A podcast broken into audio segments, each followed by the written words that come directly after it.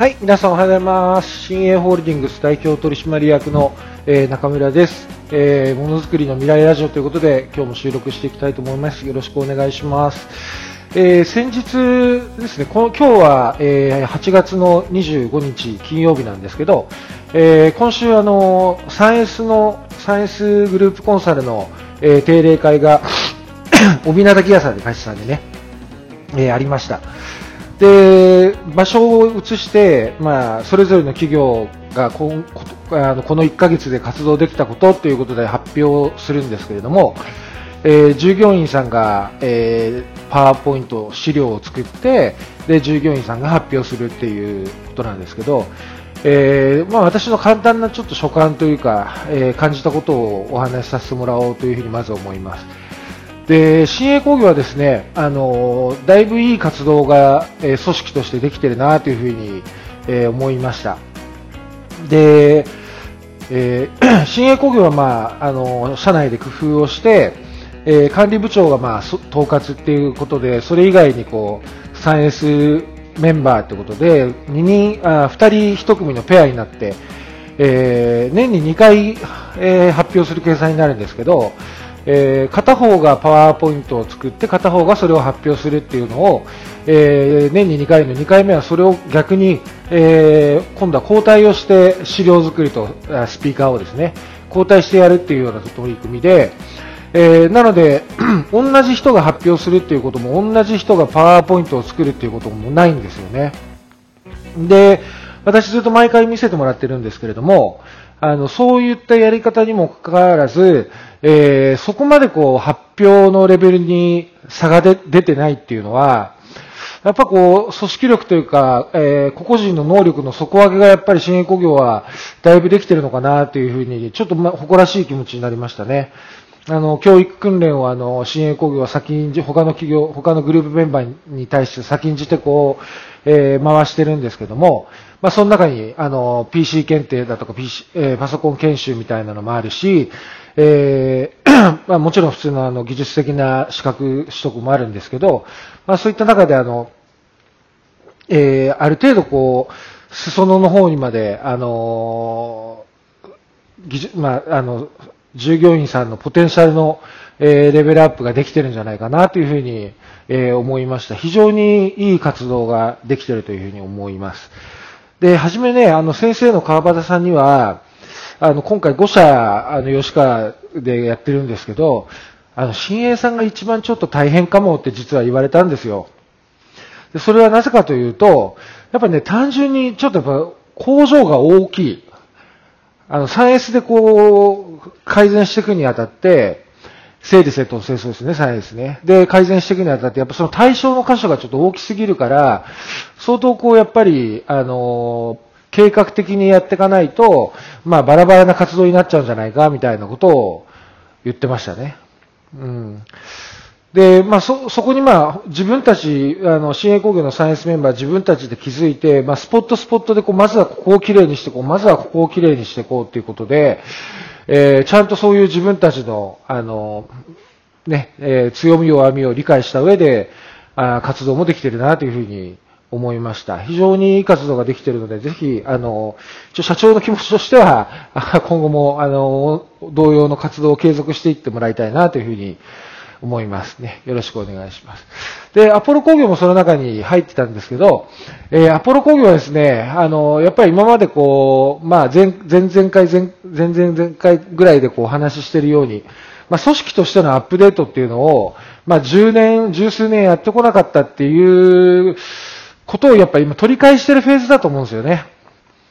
で、今回発表してくれた子も初めての発表ですごい、あの、緊張しただろうし、あの、勇気を振り絞ってこう発表してくれたと思うんですけども、それすごく良かったんですけど、えーやっぱりこう、今まで、あの、そういう、なんつったって新鋭工業は僕15年かけてますから。で、僕まだアポロ工業入って4年目でしょ。なので、えーやっぱりそういう教育訓練だとかっていうのを早くアポロ工業で回せるようになって、えー個々人のポテンシャルの底上げをしていかなきゃいけないですよ、やっぱね。で、あの、前々回ぐらいでやっぱ当たり前の壁って当たり前の違いっていうふうに言ったんですけど、あの、やっぱ企業のね、中身を高めていくのにはね、この当たり前のレベルを上げていくしかないんですよね。当たり前のレベルを上げていくしかないんですよ。うん。だから、あの、やっぱり採用に関しても、人は選んで入れなきゃいけないし、その当たり前の、えー、アポロ工業ならアポロ工業、この会社の当たり前を底上げしてくれるポテンシャルが持ってるメンバーかとか、自分の言うことが聞きやすいかどうかとか、あそういうことは二の次で、あこの子は当たり前のレベルを、えー、上げてくれる子かどうかっていう見方でこう、採用を進めていくこともすごく大事なんですね。で、よくない、まあ、アポロ工業、僕、たびたびちょっと良くないよっていうとこがあるんですけど、やっぱりね、現場の人って生産に追われてるから、欠員が出たら、もうとにかく急いで、あの、誰かをそこに入れたくなっちゃうんだけど、やっぱね、人ってね、あの、一番センシティブで、あの、一番難しいから、一番こう、難しくて、え、貴重で、高価な生産材っていうのは人なんですよね。だからやっぱ人に時間と手間とお金をかけれない会社は、やっぱり伸びていかないです。だそういう観点で、あの、採用するときも人を選ばなきゃダメ。ね、えー、だから現場でこう、納品間に合わないから、とにかく誰でもいいから現場に入ってもらいたいって、採用、採用って言う、僕はね、必ず言うようにしてるんですよ。本当にいいんですね。本当にいいんですねって。そう。ですね。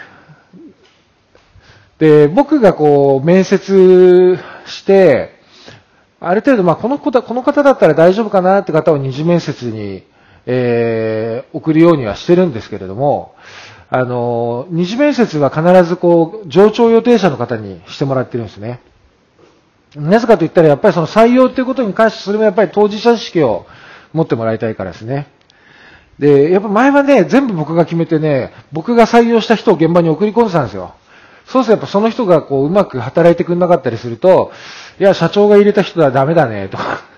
そういう評価にしか現場の人ってしてくんないので、だから、まあ、採用に関しても当事者意識を持つようにして、二次面接は上長にしてもらってるっていうことですね。うん。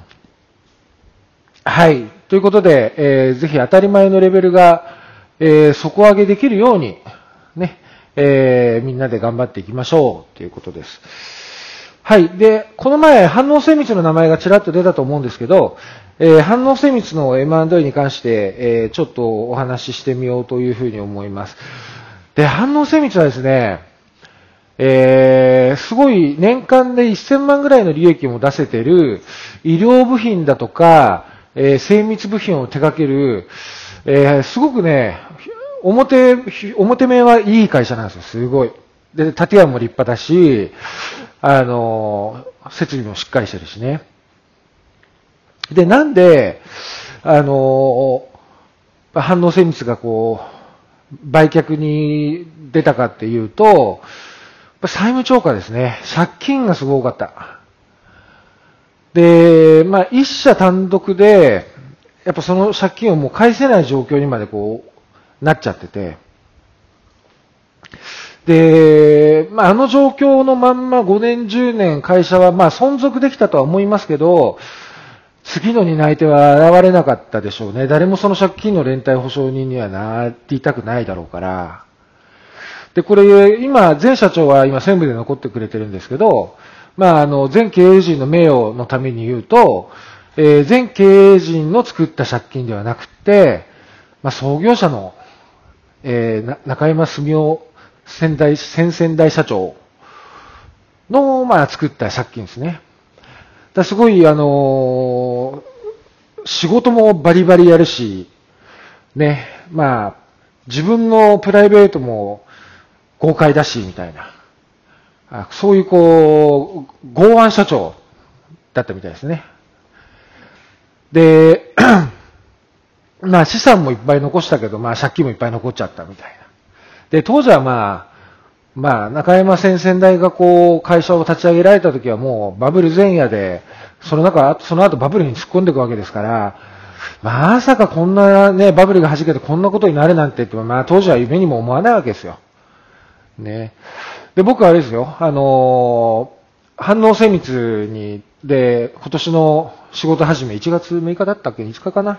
?1 月6日かなに、あの反応精密の従業員さんに新しい社長です。よろしくお願いしますってご挨拶したんですけど、その後、もうその足で向かったのは専務と一緒にね、あの、先々代の社長の、えー、お墓参りですね。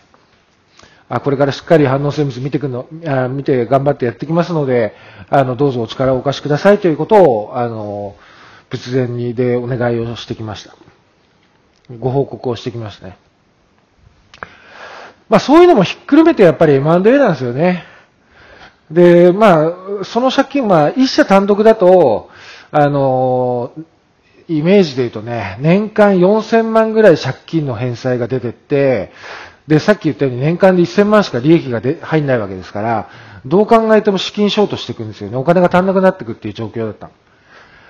で、そ、僕はね、まあ、それを見て、ああ、もったいないなと思いましたね。すごい、まあ、利益が、利益が出てるってのはね、これ素晴らしいことで、利益が出てるってのはそれだけ社会貢献がその会社はできてるってことなんですよ。社会から必要とされてるから、えー、利益を出せてるんですよね。うん。で、利益を出せてない会社っていうのは、まあ、社会から必要とされてない会社って可能性がありますよね。利益、社会貢献できてる会社なのに、あそういう昔に作った借金で苦しめられてるっていうのは、あ非常にもったいないなと。で、ちょっと借り入れのこう、ね、借り入れの戦略みたいなのもちょっとこう、足りなくって、いっぺんにこう短期間でバーンって返さなきゃいけないっていうようなスキームになっちゃってたので、あの、借金の内容がですね、まあ、これはどうやってもこう、回らないよねっていう状況でした。で、僕がね、まあ、ダメ元で、ダメ元でね、新鋭工業の取引金融機関の方に、えー、2億円を金利 1%15 年で貸してくれる銀行はありませんかって一応声かけてみたんですよ。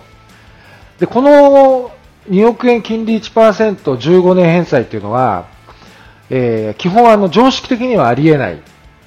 常識的にはありえないです。えー、ですね。にえー、まあ、15年っていうのがそもそもありえない。運転資金っていうのは基本10年なんで、で、金利が1%っていうのも、あの、反応精密はもう、だいぶこう銀行から、あの、まあ、危険視っていうか、あの、有料貸付先じゃなくなってたんで、だいぶ金利高かったですよね。年間400万ぐらい、えー、利息だけで払ってたのかな。だそれをた、例えば、まあ、金利1%とかにすれば、単純に半分にできるっていう、まあ、僕、目論みがあったんですよ。ってことは、その400万で払ってた金利息を、まあ、200万で済めば200万が利益として残ってくる。で、そしたらそれを、まあ、従業員さんの昇給原資だったり、えー、新しい採用だったりに当てられるっていうふうに、もう思ったので、やっぱもういけんじゃねえかな、これ、と思って、まあ、それに付き合ってくれる銀行が出るか出ないかでしたね、本当にね。で、まあ、結局それは、あの、難航をするんですけど、